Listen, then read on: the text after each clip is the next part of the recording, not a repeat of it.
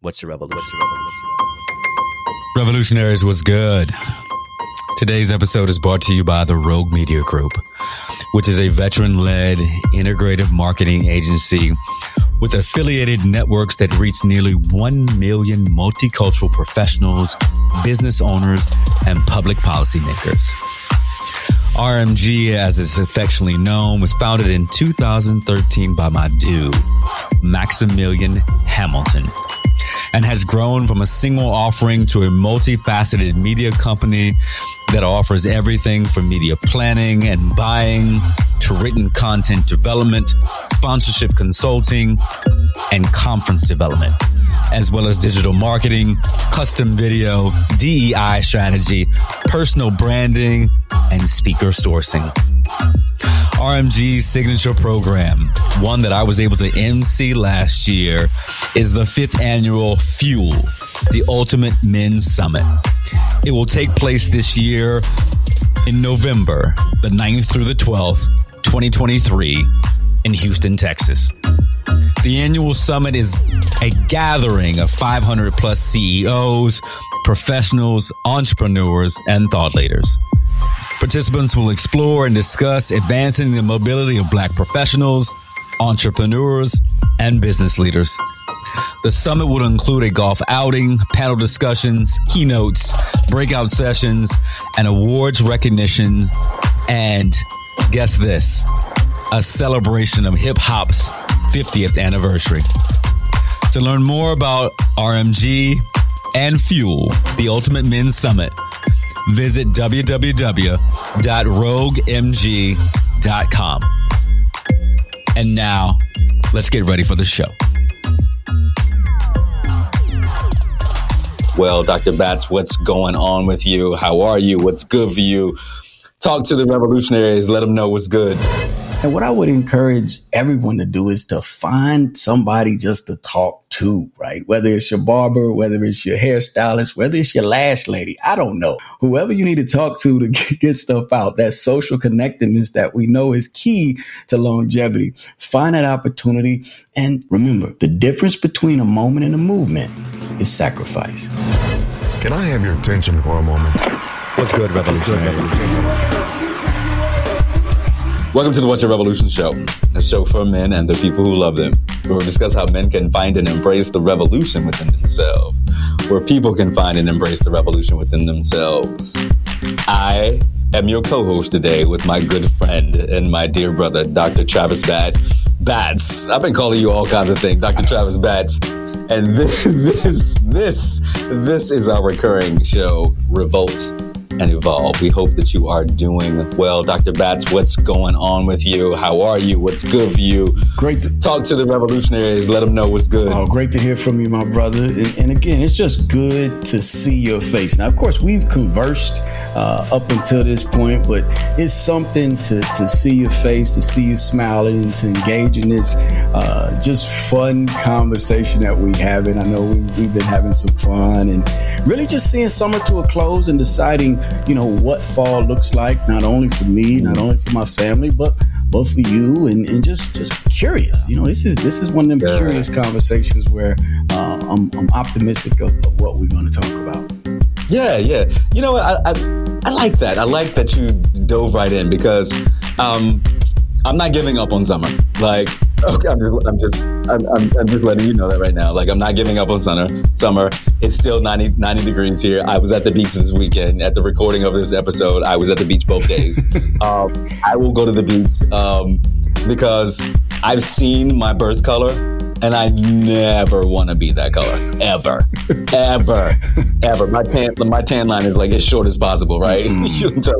Never want to be my birth color. My look, I don't want my Swedish Norwegian roots, you know what I'm saying, to ever show. I want my African side to always, always always be relevant and at the forefront of there who you go, my brother. There you go. Always representing what kind of always I was like, out to the people. Out to the people. You know, man. Hey, light skin up, is back man. now. Why you tripping? Light skin is back. There you go. I don't. I, I never understood this. That I never understood it back. It's like light skin never went anywhere. It did. Like it did. There was a you know there was you don't want to admit it. There was a period where it kind of it was post El DeBarge is where it kind of went. You know where you know post El DeBarge people started you know looking at, at the rainbow. You know. Uh, at the diaspora rainbow. of, of colors, and they, they just kind of moved away. But I think now everyone, it's equally loved, right? We got we got love for everybody. Yeah, But, yeah, e- exactly. We have to love. We have to love our people. We want everyone to love on our people, regardless, regardless of where you're, uh, where you are along the African diaspora uh, Yes. hues. We love you. We love you. We love you. Want to be in this, be in this world with you. certainly. Uh, and wherever, where, whatever identi- identity that you have along whatever spectrum that you're on, you know, that you identify, we love you. We That's want to be about. here with you. Um, let's let's jump in there for a second because uh, allyship is important to me. Mhm. And you know, we'll get back to this fall conversation, but you, you said something that, that I think is is important to this conversation. And I was actually having a conversation with another person about the show, and I realized that when we first started What's Your Revolution, I was really cognizant about it being a very inclusive show. That you know, we had folks uh, across social uh, economic status about uh, around sexual orientation, around um, the gender perspective, the gender the gender spectrum. If even if we want to even go into the gender spectrum, you know, I, I had people across all gamuts. And I realized that I've gotten away from that. And that is an interesting thing to me as someone who believes in inclusion and inclusiveness and and hearing the voices of everyone because we, we you and I talk about this at length that everyone has a revolution. Every human has a revolution. Right. And so why haven't I been conscious about making sure that everyone's voice is actually heard on this show? So yeah, l- would love to hear just your thoughts on that. Um, and how do we make sure that we are inclusive in this, these conversations around what revolution looks like for us? No, I mean you you bring up a great point in in the sense of and the way I think about it is, and I don't know if you had a guest or if it was a conversation we had where we talked about the role of articulating, expanding, and knowing what your circle is. Meaning the circle is the people or the groups that you have around you. And through our interactions, through where we go, um, and, and through largely what we do, our circle is built, whether we know it or not. And and I think and you think it was a separation from this broadening that circle, but what I think you do, you've done now, and it's in because I'm I'm a super fan as well, but I think you're just shoring up areas that you see need. Right. Meaning the fact that you've brought a guest back that really helped you to, you know, kind of reframe the conversation, you know, and, and about, you know, kind of how you show up for the world and what you do. Because when you look at, and again, I'm going to use um, softer language. When you look at how we are rewriting history, not that I want to make this a political conversation, we need people to understand advocacy at the personal level is important. Yes, you know, when, we, when we look at, you know, kind of branding, one that, you know, kind of how do you brand yourself? You know, so I think it is re- reaching back and saying, what does the community need?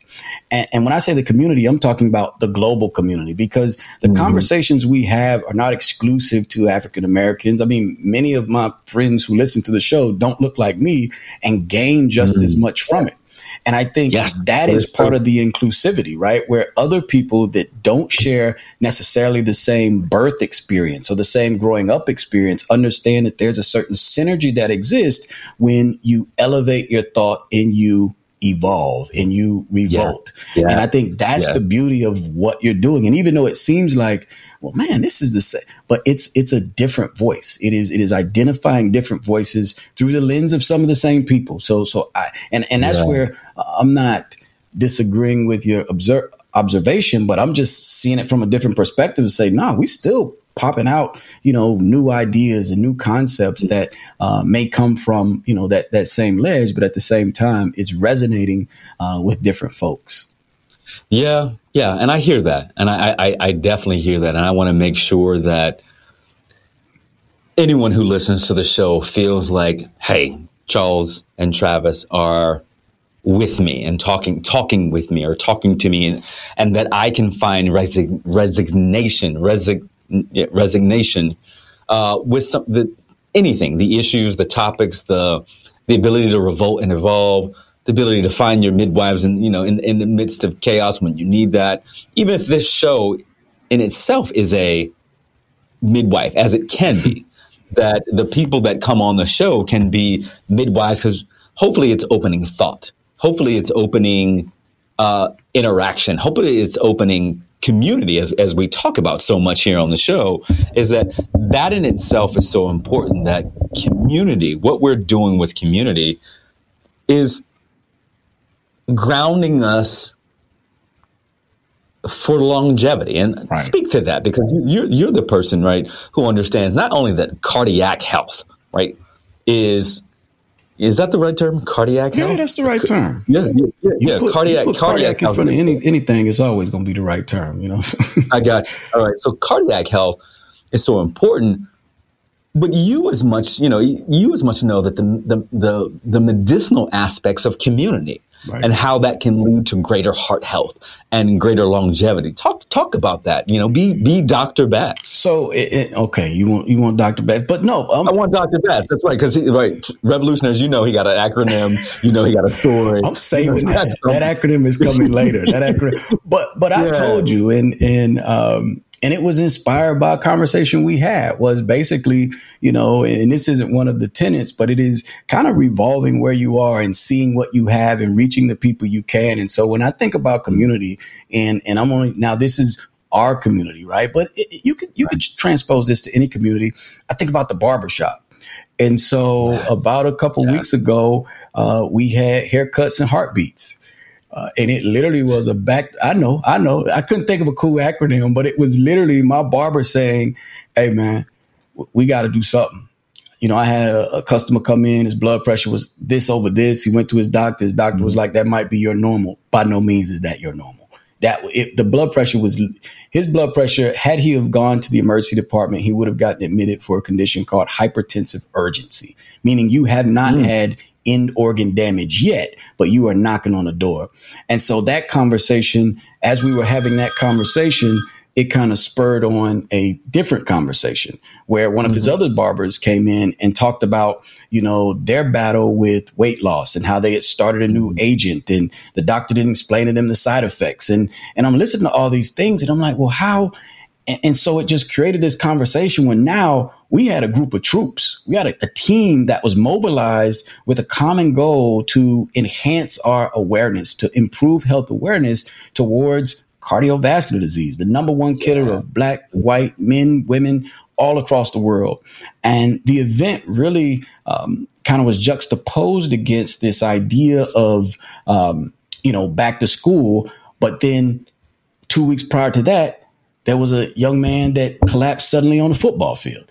Right. Yeah, And, and yeah, when you think yeah. about sudden cardiac arrest, that's something that's near and dear to my heart. I mean, I was a former division one athlete. My daughter was a division one athlete. And, you know, by the grace of God, we didn't have any issues. But when I look at the numbers and I see that African American males are at the highest risk for sudden cardiac arrest, when I look and see that basketball is the, the risk that, you know, is the sport that you know kind of portends that that risk long term and to know that there are places that don't have clear action plans or folks don't know how to respond mm-hmm. again Yeah. it's just creating that community providing that engagement and, and really shaking things up from a standpoint of you have to advocate you have to align you have to mm. have that allyship not only for yourself but also for your community and i think that when you take those steps to do that, it might seem big, it might seem challenging, but once you get advocates, once you get you know teammates, and again, one of the tenets, your revolution can't be just for you, right? Right. Mm. And so as you take that step forward and bring folks along, as you did me, right? As you brought me along on this ride, and I and I hope to get to hang out a lot longer. It, it showed Oh, yeah. me Oh, so yeah. many spaces and so many places where individuals such as ourselves uh, are needed not to run the ship, maybe to row, maybe to help steer the rudder, maybe to set the GPS. But at, at any point, having us involved in, in, in creating that community is is what's going to help move all of us forward. Not just black folks, white folks, just but just everyone helping us to move forward to really reach that revolution that we need. Yeah, man. Look look at you. Look look look at you. Right. That that that is correct. And that is that all of this and I, this is the first thing I'm going to say that I don't know what portend means. Um, so um, I will go back. Um, I don't know what that means. Um, so that would be my. I know that would be my Jeopardy. That would be my Jeopardy question. Uh, Alex, uh, I will portend for a thousand. Um, thank you for that.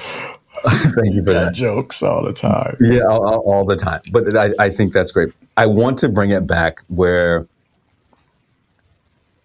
it is it is so interesting because I want you to dive more into hypertensive urgency because the revolutionaries in my ear um, is that what is what does that look like? What is a hypertensive emergency? I take I take blood pressure medication every day, and my blood pressure my blood pressure today was actually a little alarming. It was one thirty over ninety. and I'm like, I take my blood pressure. I was like, did I take my meds today?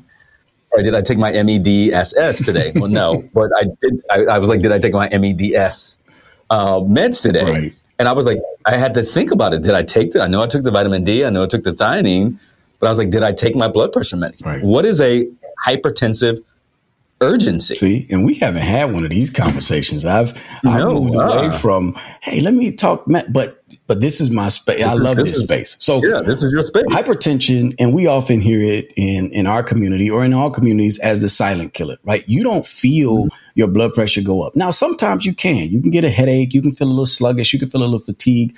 But for the most part, you know, and there's a family member that that texted me her blood pressure readings, and it was you ready for this? 226 over 130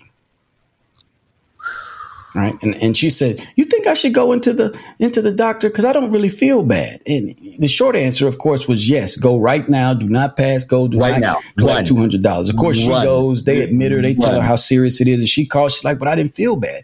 And that's the scary thing about hypertension right? It's one of those things that kind of smolders until you have damage. So there are different mm. stages right? So you can have pre hypertension, right? It's where you're close, but you're not there yet. You can have stage one, which means you've just reached that threshold of uh, less than 130 for your systolic or top number and less than 80 for that bottom number. You can have stage two. And again, those numbers continue. Now, once you get to a certain point, typically we, we characterize this when that top number, that systolic number gets above, uh, let's say 180 and that bottom number is above 100. You move into a space where you have hypertensive urgency meaning that mm. there should be some urgency. Now, again, the, the, the definition you can Google it and all that. But for me, when I talk to my patients, when your when your values get that high, there should be a level of urgency that you seek care. Right now, does Yeah. that mean they're going to mm. admit you? Not necessarily for hypertensive urgency, but the downside is you don't want to shift into hypertensive emergency. What hypertensive hmm. emergency is, it means that your blood pressure is so high that it's starting to damage organs. You know, near and dear to my mm-hmm. heart, excuse the pun, is the heart. The heart gives off an Yeah. enzyme when it's damaged, right? It's called troponin. It's an enzyme that's very specific to the heart. And if the heart is pushing against a high blood pressure, it'll leak troponin.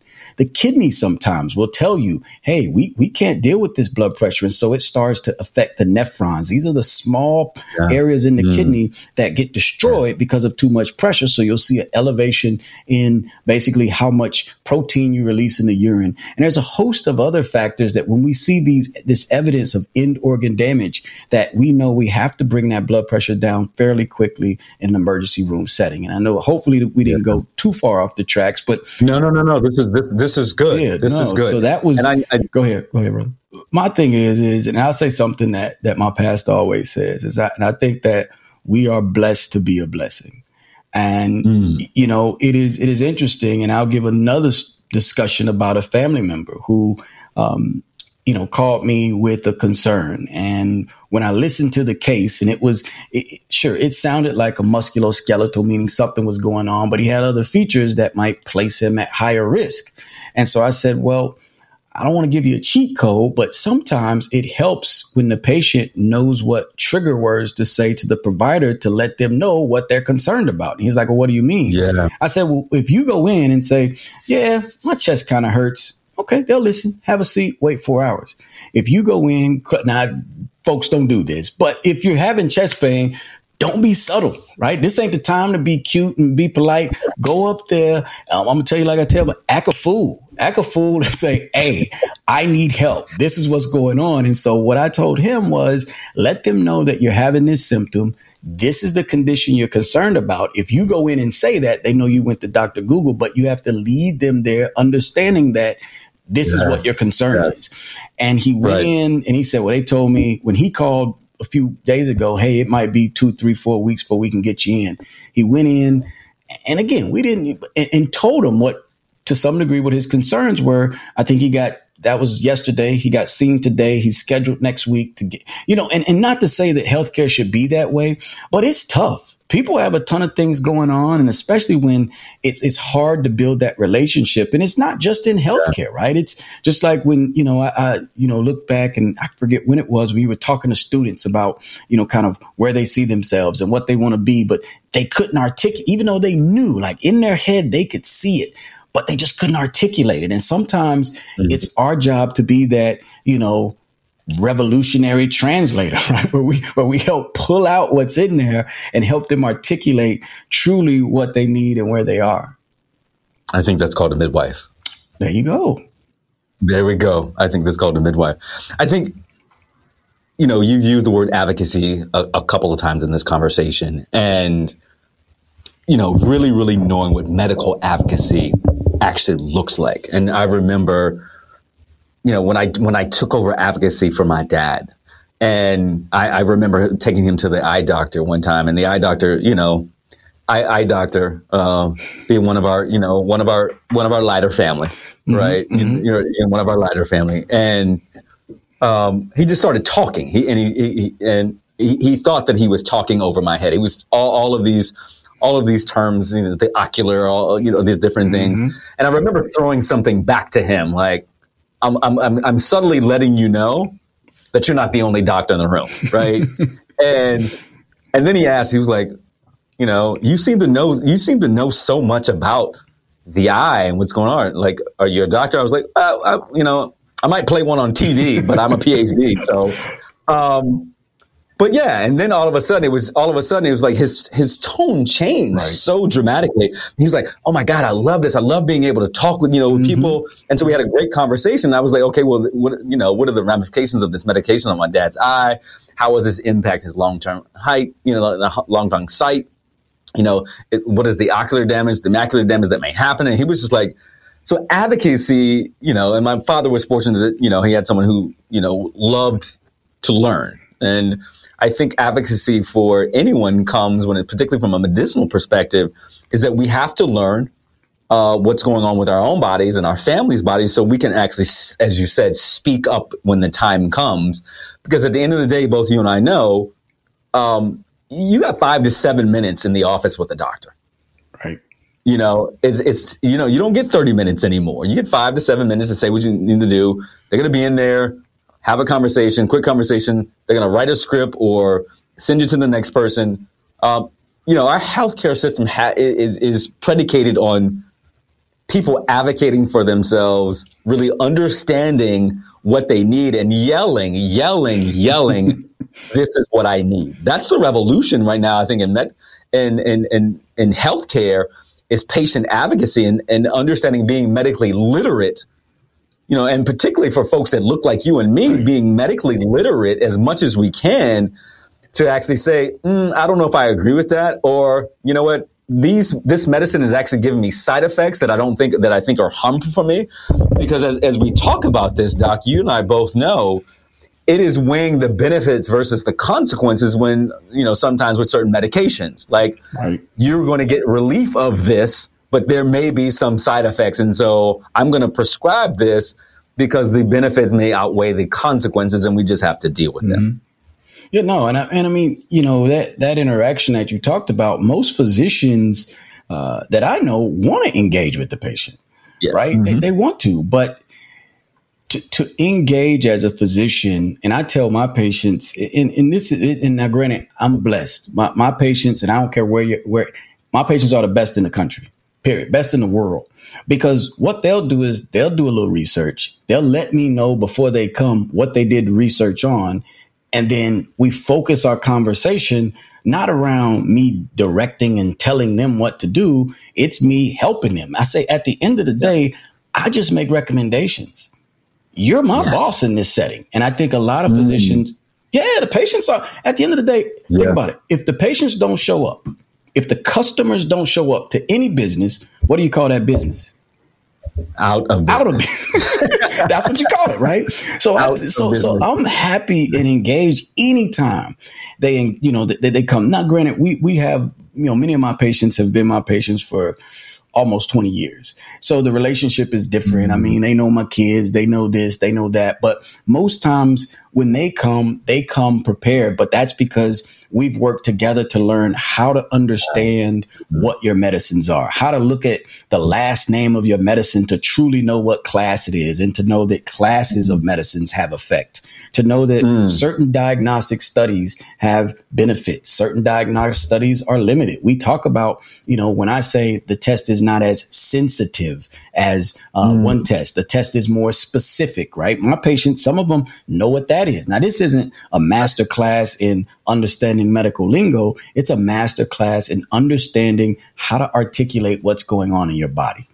Right. Yeah. And and, Yes. and by doing so, it empowers the patient to know, oh, my doctor increased this by this medicine. And I know that this medicine can cause swelling. Okay, over the next two weeks, I need to be looking for this doc. Yep. Check for that. Make sure. Let me know if that happens. Right. And and it's a it's an ongoing engagement. It's almost we won't talk about mentorship. Yeah. But it's it's almost like that. And that's where some of the idea uh, about that process came. And, you know, in speaking to just that interaction that you had, and, and you let me know once, and I'm not going to say once he felt like you were engaged and you invested in him, how much more was the physician invested in the care? How much? Oh, he was. He was. Yeah, he was. He was completely invested in the Exactly. kid. Like, yeah, and I almost felt like like you can't bullshit me now. Like, you know what I'm saying? I, and I think that he realized, oh, I can't bullshit them now, and and so that that was the thing. And it, the interesting thing now, particularly with my mother's care, um, and I'm advocating from I'm advocating. Here's the thing: I'm advocating for her own care through to her.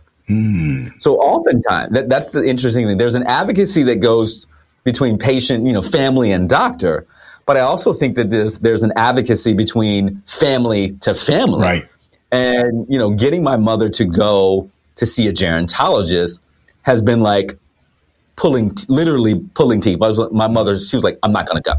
I'm not going to go." Mm. And I understand that there's probably a little bit of PTSD because she watched what my, you know, going to the gerontologist with my father. But here's the thing going to the gerontologist prolonged my father's life.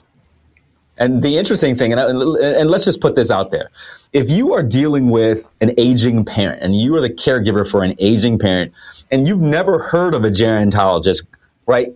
Run, run, run your family member. If they are mm-hmm. above 65 or 70, run them to a gerontologist. I understand that you, you you know, when I was growing up, nobody wanted to take Geritol because it was the vitamins for it was the vitamin for older folks. But okay, whatever. Um, but the thing about it is, go to see a gerontologist because they are specialized in treating people as they age. My father was taking 21 pills a day before he went to the gerontologist. Some of those meds he just didn't need to be on anymore.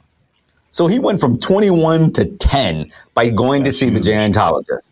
21 to 10, right? And one of them, he was on um, a sedative. He was on a sedative uh, for something that was supposedly controlling his blood pressure. And I remember going to the doctor. I think uh, I, I was like, "Why is he on this?" And the gerontologist was like, "I don't know, but we're taking him off." But here's the thing: we had to wean him off the sedative, and understanding that. And so, run as fast as you can. If you're caregiving for a parent, or you're going to be caregiving for a parent, move them into ger- uh, a gerontologist care because they are trained to see an aging population of folks. And oftentimes PCPs will prescribe certain things and, and, and folks will like, well, this is what this is what my doctor prescribed and I've been taking it for a long. They've never taken them off a pill mm-hmm. that they probably don't need.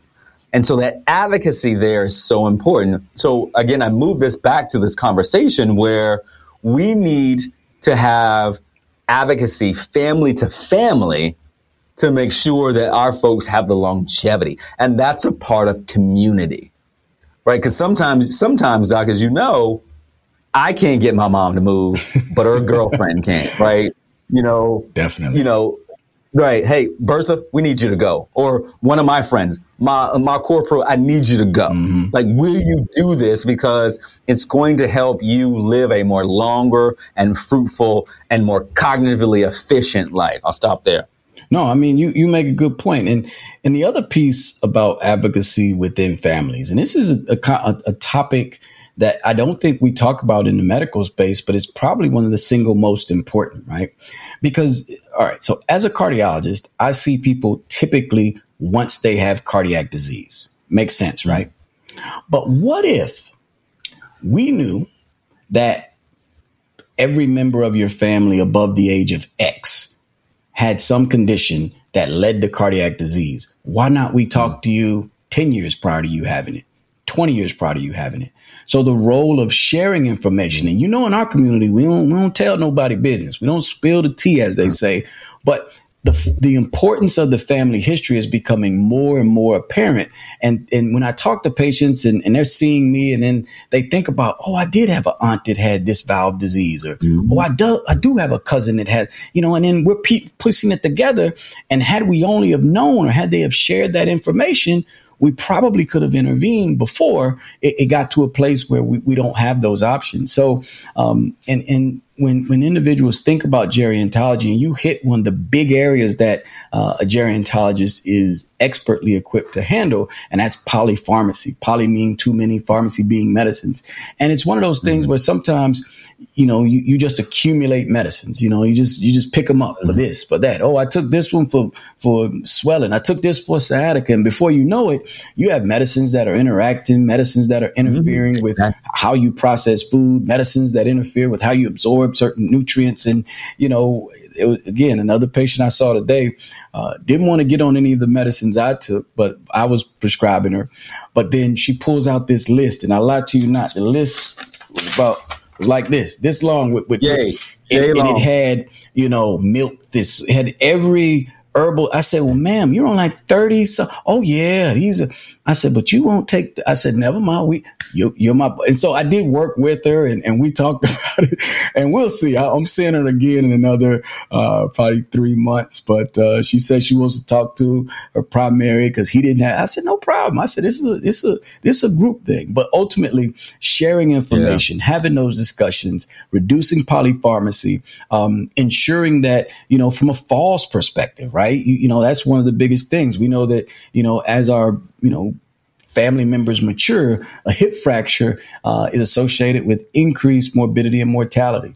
Right, Yep. we know Yeah. that, right? So we got to make sure that the home, if they're living with you and you got rugs that aren't down, if you haven't done what's called a home safety eval, right? That's something that they'll come out, evaluate your home for potential safety risk, and and I can tell you that they're, you know, the parents or, or th- those individuals, they're going to be reluctant, but you are going to have the assurance of knowing that you've done everything to keep them safe in the home and and made some Yes. recommendations and upgrades to make uh, again it a bit more pleasant for them while they're there.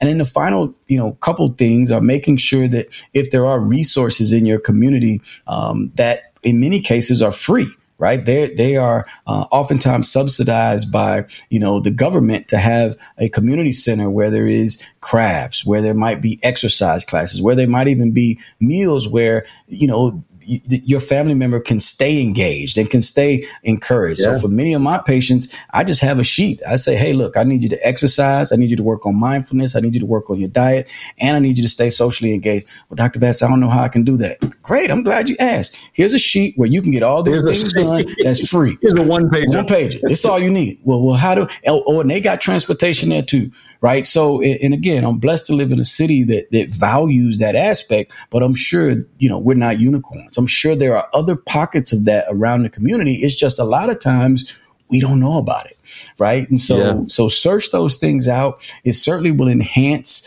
uh, the the interaction, their experience, and overall improve their longevity. You know, as you partner with them in in their health. Yeah, yeah. No, I, I, I definitely, I definitely agree, and I just keep thinking about our word for today: advocacy, Advocacy. advocacy, advocacy. One of the things that I think if we if we move this conversation, we're thinking about advocacy and, and revolutionaries, you know that anytime you listen to the Revolt and Evolve episodes of What's Your Revolution, you know that the wonderful, the great, the top cardiologist, right? The top cardiologist in the Air Force, in the country, is going to give you some acronym that he found that he come up came up with um, in his restlessness. And so when we think about advocacy and and let's let's workshop this for a second and, and revolutionaries um, you can help me out too because you can always send me your thoughts on this as well. Uh, check us out on you know all of our social media at What's Your Revolution. Dr. Batts is is he got a couple of them. Dr. Batts TBH eleven. what, what, tell, the revolutionaries your your your, uh, your Instagram, your, your, your your stuff. We'll put it in the show notes put as well. But notes. we'd love to hear from if you. If you just go yeah. to Dr. Travis Batts uh, on Instagram, Dr. Travis Batts. I'm on TikTok now. I only got two videos. I'm still working on that. Working on that content. I got some something fun that's gonna drop. Uh, if you go to uh, Dr. Travis Batts on YouTube, and of course, if you go to the About That Life podcast, uh, that that's, that's where right. they can can find that version of me, that version of me. But yeah, that's, right. That's and he's going to ask you that question: Are you about that about life? that life? Are you about that life? Um, here's my thing: we, if we if we fall back to advocacy, this is what I am. This is what I'm struggling with right now. We know that I'm, you know, on the latter side of, latter side of this life, right? On, on, on the on the second side of this life.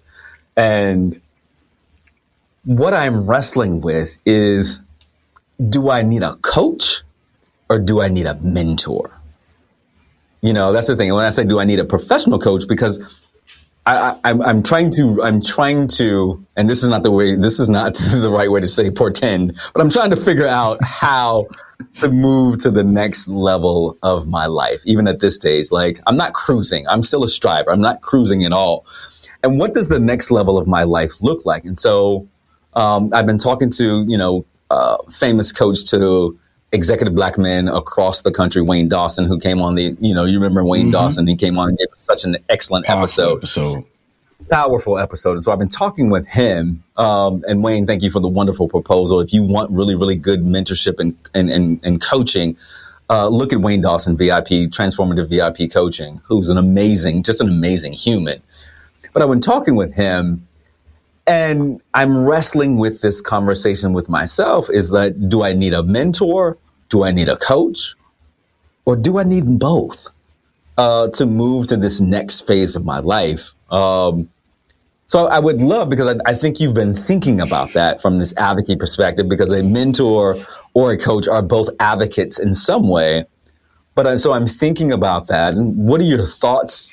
You know, I know that you've got this acronym that you're about to you're about to spill out to the world. Way to, um, way to lead yeah, into it. Yeah, help, help, me out here. Help me, help me out here. You know, and and for you all, uh, it, this is why I love my brother. He, he, he, he, he's smoother than duck butter, you know, just, just so smooth, you know. So, but the conversation came on the backdrop of a show, and, and it was that show, the Wayne Dawson show, where it was a discussion about how coaches uh, identify deficiencies and mentors kind of grow. It was it was in that context that I really started to evaluate my role as a mentor and whether it's high school students, you know, I have a one of my uh, mentees just got to Brown. Shout out, I don't know if I can, mm. but she's at Brown in their BS MD program. Uh, shout out okay. Sydney. She she was on the Kelly Clarkson show, and I look at oh wow, she, she's a she's brilliant, humble, everything you could say, and I'm, I'm gonna shout her out. Great parents, but they essentially said she wants to do what you do in some capacity. Mentor her and just took their hands off. And I'm like, whoa, okay, how do, what do I do? How do I do this? And we really learned how to, you know, identify not so much what her deficiencies were, but just the areas that she was less comfortable in articulating. And I, and I think that was one of our first steps. As the time progressed, she became, you know, almost independent in terms of what she would need from a mentor, meaning she would tell me, Hey, would you mind telling me X? Right. So she became very self directed. And I can tell you that that is more the exception than the rule. As I continued mm. to look at, you know, kind of the, these pathways toward mentorship and looked at some of the benefits of that, um, in a most recent mentorship interaction uh, with the young lady who is brilliant. She's out of the DMV area and she's looking at everything from Yale to Harvard. Um, but she really didn't know how to vector. Like, how do, how do I move into that space? How do I do that? And so as I you know, was up one evening. I said, man, you know, how do I, how do I encourage her, make this thing work? And so I came up with the acronym for structured mentorship. And if you all are Star Wars fans, and if if we had sound effects, I would put it on. but it is called C3PO. All right, C3PO. Right, I know, crazy. So what C3PO is? It is coaching, curriculum, capital. It has to be product driven, and it needs to be ongoing. So that's how you should structure your mentorship.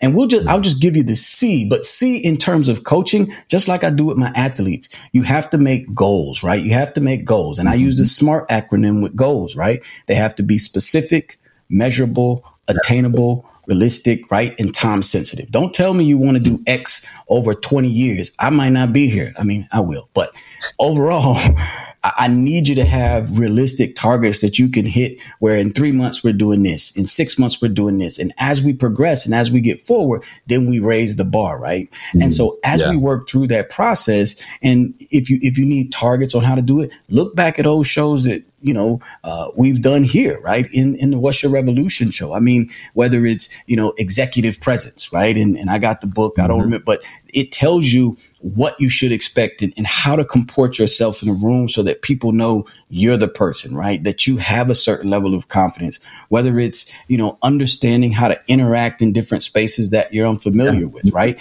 You know, so it's those type things that I think you can get from, you know, tons of different spaces, but start with, you know, that structure, right? Looking for, and, know your question was, should I get both? I, I, think it's good to find somebody that can do both. But if you don't get the rah rah mm. coach mm. that can mm. give you those specific goals, you do need that, right? Because you need to be targeted.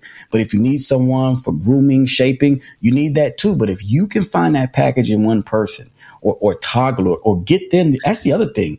Mentorship is not unidirectional right? When I talk to a mentee, what I tell them is, hey, look, I'm looking to get something from you too. I'm not just investing, you know, five, ten hours of my week thinking about how to make you better and do that. You need to be able to tell me. And they said, really? I said, yes. That's what mentorship is. It is a bi-directional relationship between two individuals who want to see the best in those individuals as they progress. Yeah, yeah. It is, and, and and thank you for that. And that's an interesting thing. Can I find somebody who can coach me and serve as serve as a mentor? Because I think coaching. I think the difference between coaching and mentoring is like the mentor has been in the mentor has been in spaces that you want to be in and can guide you along that path. Mm-hmm. Right? I've been the CEO of a company and so as you move into the CEO role, these are the things that I want you to think about, you know, to really be, you know, uh, cognitively aware of. And these are the, this is where you go. This is where I want to point you to to find your learnings, right? right. Where you can find other other people who are budding CEOs, you know, or, or CEOs or VCs or whatever it is, whatever you're moving into that's the mentor, you know, and that that mentor on a team, like you're you're the you know you're the veteran and the rookies coming in, mm-hmm. right? You've got the coach who's leading the team, but the the mentor is that veteran who's played your position. Okay, interesting the ability for us to talk it out, right? And that's that's the part of community, right? I want to advocate for that. That being able to have a thought partner to talk things out is is is so important because oftentimes when you get to the point where you have somebody who can just listen uh, and Dr. Batts, I didn't ask Dr. Batts for advice, or maybe I did. I did ask you. But in, in, these moments, being able to hear and hear myself talk through this is probably the greatest aspect that I've had in a long time and just you listening because like i said the the mentor is someone who's been in the role who's been there and who can give you a little bit of time I, and i can call and ask questions like okay as i move into the ceo role i move more into the senior vc role You've been there, right? You, you, you've you've been in this position. What should I be looking for? What are the blind spots that you had when you moved into this to this role? You know, who should I be navigating with this ship with? How you know? How can I, you know, be better at this job? Um, the coach is the one to say, okay, you've moved into this role. I'm here to help elevate your game. I like that. And that's the interesting thing. Yeah, I'm here to elevate your game, to take you to the next level, you know, to give you tools, tips, strategies that are going to make you better. But the mentor is the person that you talk to, like, you know, I'm having this challenge. I know that you've been through it. What did you do? And that's I th- that's how I think that I'm going to operationalize the two, and so it, it'll help me think about this more. And I also it, ma- it makes me think if I can find somebody who's a coach and a mentor. But I also think at this point in time, maybe the mentor is better as I move into certain positions. Like, okay, you've been here. Yeah, no, I, I mean, and it's I never thought about it that way. I mean, that's that's pretty cool uh, on multiple levels. I mean, kudos, shout outs. You know, you brilliant. You know, you, you I'm not surprised, but it, it allows me to reframe it now, right? In the sense Yeah. where when we think about the coach, just like a general coach, mm. he's going to make the game plan right? He's going to make the game plan for you, just like you said. But the mentor tells you, hey, this is what you need to, this is what you need to get where you're going. And he creates that roadmap. He picks the plays to get you there. So I, I, I love that, you know, construct where they're linked, but they are uniquely different. And you Yeah. can house both those things in one individual, right? Because I You can, tell you the, the mentorship that I give an early career cardiologist versus the mentorship slash coaching that I give uh, a high school student or a college student are way different, even though they're trying to get to almost a similar place, right? Because they want Yeah. elevation in a career, elevation in a career path, but how you do it is different in those two spaces. Um, Yeah. that that is fascinating. That is fascinating. That is that that that is fascinating, and I I think that's what just being able to talk this out. I think that's what I need, and I think revolutionaries, as you're thinking about this, as you're moving to the next level of your life, discerning who the midwife, who the midwife is going to be in this. Is the midwife going to be a mentor? Is the midwife going to be a coach, or is it an amalgamation? Yeah, you got me. Yeah, I've been I've been on this big word kick now. An amalgamation of the two, right? You know, so that you may be able to transcend, I like my that. dear brother. there you go. right transcend right you can transcend your revolution to the next level of your life knowing that your revolution is not just for you so um yeah this is this is this is interesting. I, I think about as you said you know that mentorship and you're thinking about coaching curri- you know a curriculum. And mentors have you know you may have a set thing. You may have a set thing that you talk you talk through. The social capital is the piece that i think that you there may be financial capital that comes in there but there's a social capital that comes that you have someone that you can rely on. There's a reliance in that. Um, I like that. I, I, I really like how, how we're moving the three C's into in, into mentorship. You know, as, as our time as our time goes by, always so fast. I want to talk through something right. with you because at the recording of this show, a man walked into a Jacksonville grocery store and gunned down and gunned down three people. And I don't often I don't often get to talk about that anymore. I don't often, you know, I, I don't know if there's a numbness to it or um, it didn't happen to me, so there's an escapism that comes with this. Like, but we're we're we're just seeing more violence in our country, and and the the fact that on any given day you can die at the hands of someone else, and particularly as a as a man of color, as a black man, the the heightened level or the heightened, no matter the station of our lives, we're two very very successful people. But at the heightened station of our lives, we still could be walk, you know, in a grocery store and someone come in with hate and mm-hmm. take our lives. How are you internalizing all the things? How are you, you know, how are you internalizing that and still finding joy in your life? Man, that's that's um that's a deep question. uh, particularly because you know, in, in thoughts and prayers, and and I'm continuing to keep the uh, Jacksonville community um, in my prayers. Is my my pastor, who is a mentor to me. Uh, that's where he's from, and and on Sunday he he spoke about it as as um, strongly as he could, uh, but I could still see that it was painful.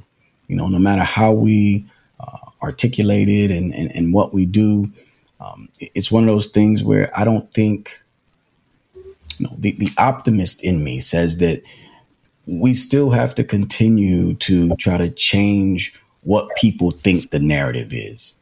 Be- Because I think the vast majority, and I don't think, I know the vast majority of people are good, right?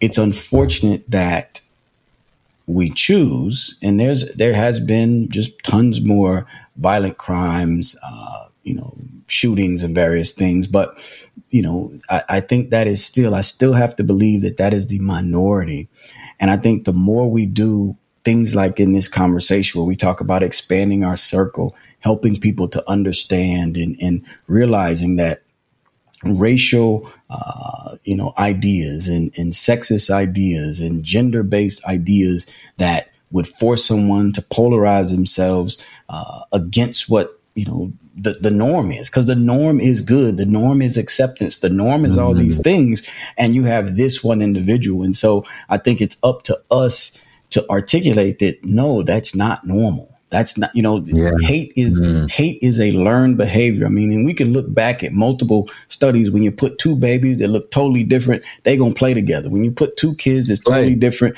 and that's that's from a psychological and I, and I love to hear your perspective on that. But once mm-hmm. you insert i'm better or those people aren't good or those people are evil well now it changes how that interaction occurs.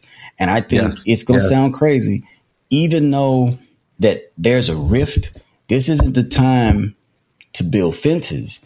This is the time to build bridges right? To to, To to reach across the, this chasm or, or, or these seas of trouble that, that come about. This is the time to reach across and walk across and, and engage in such a way that that people know that we're all in this together right? Because i think that you know black white whatever you know someone walking around brandishing a gun and, and, and doing that that makes everyone feel uncomfortable but at the same time we have to have these difficult conversations we have to Yeah. Look, you know, and I know that you are you are a super fan of the show, and I just want to give a shout out to my dear friend Muhammad Lila, the CEO of Goodable. And it's interesting that you bring up like the statement that he said is the, the question that we asked is that are we more good than bad mm-hmm. as a, as a, as a as a as a as, as a populace? Are there more good people in the world than bad people? And that's the question that I think that we have to continually ask. You know, because we can internalize what we imbibe so much. Mm-hmm.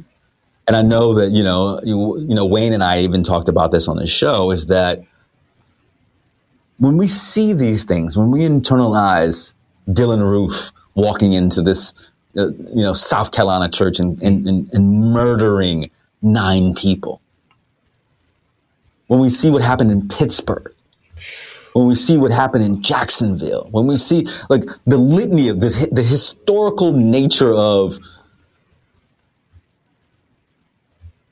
the murdering of black folks, right? From the time that we were brought to this country, the murdering of black people. If we continually internalize that, we both know as a psychologist and a cardiologist, the impr- the imprint the imprinting of that malice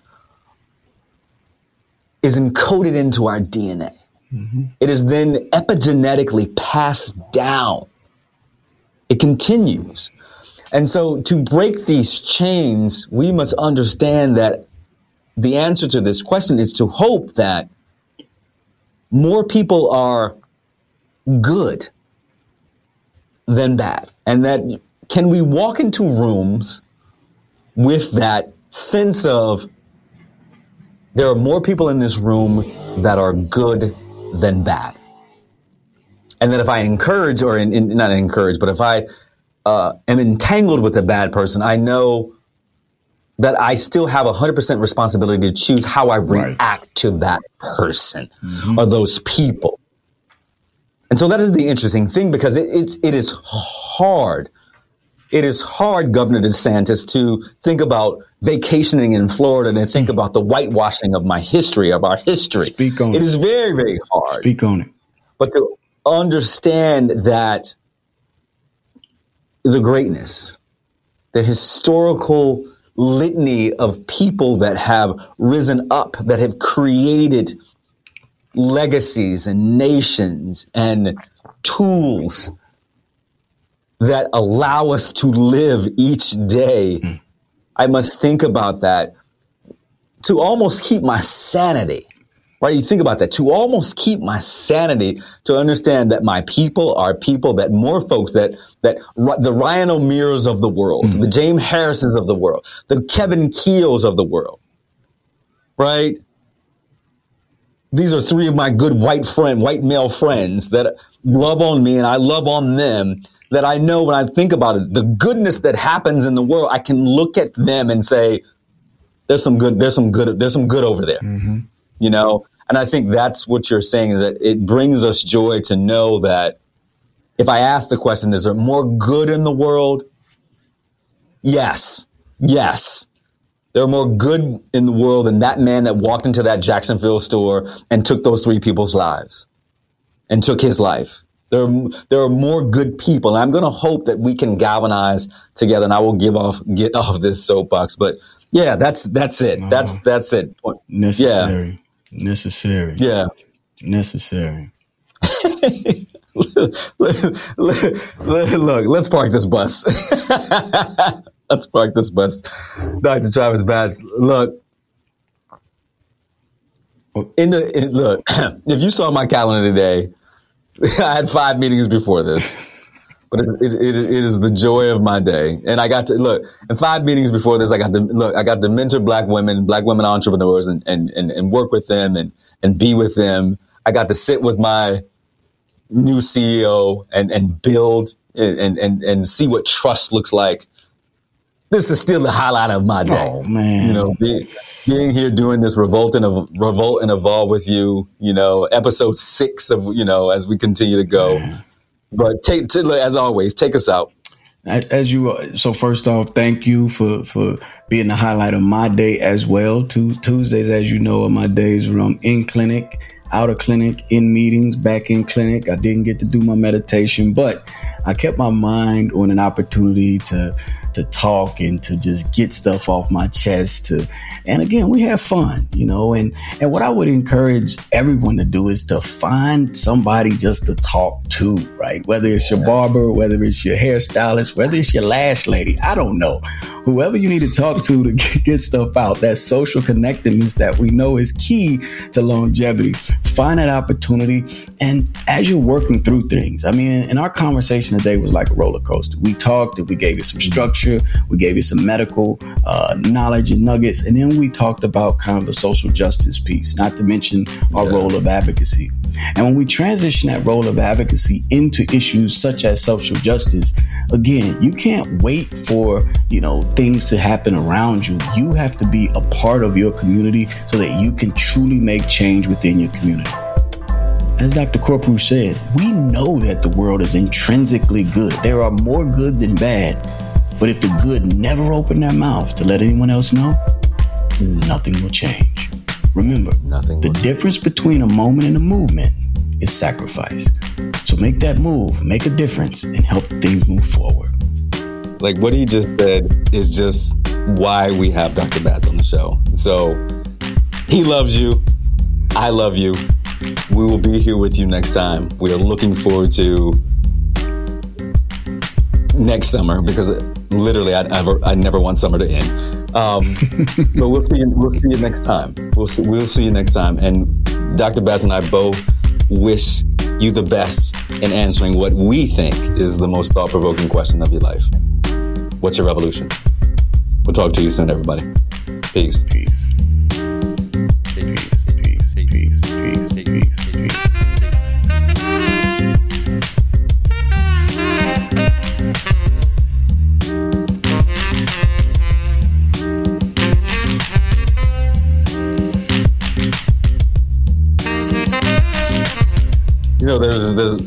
I was dating this woman who lived in Charlotte, and she, you know, she loved when he, she loved hearing our episodes Mm-hmm. because she was like, uh, you know, I just, I just, I, I wish you could be more like Dr. Travis, Dr. Travis, you know, and You, you playing I was like, you know, but you have these conversations with Travis, and you know, and I'm, and you know, I just wish that you could be more like Travis. I was like, Travis is Travis, right? Yeah, no. And Charles is Charles. Yeah, no. You know what I'm saying? And we, you know, It I was works. like, and Travis is married. It works.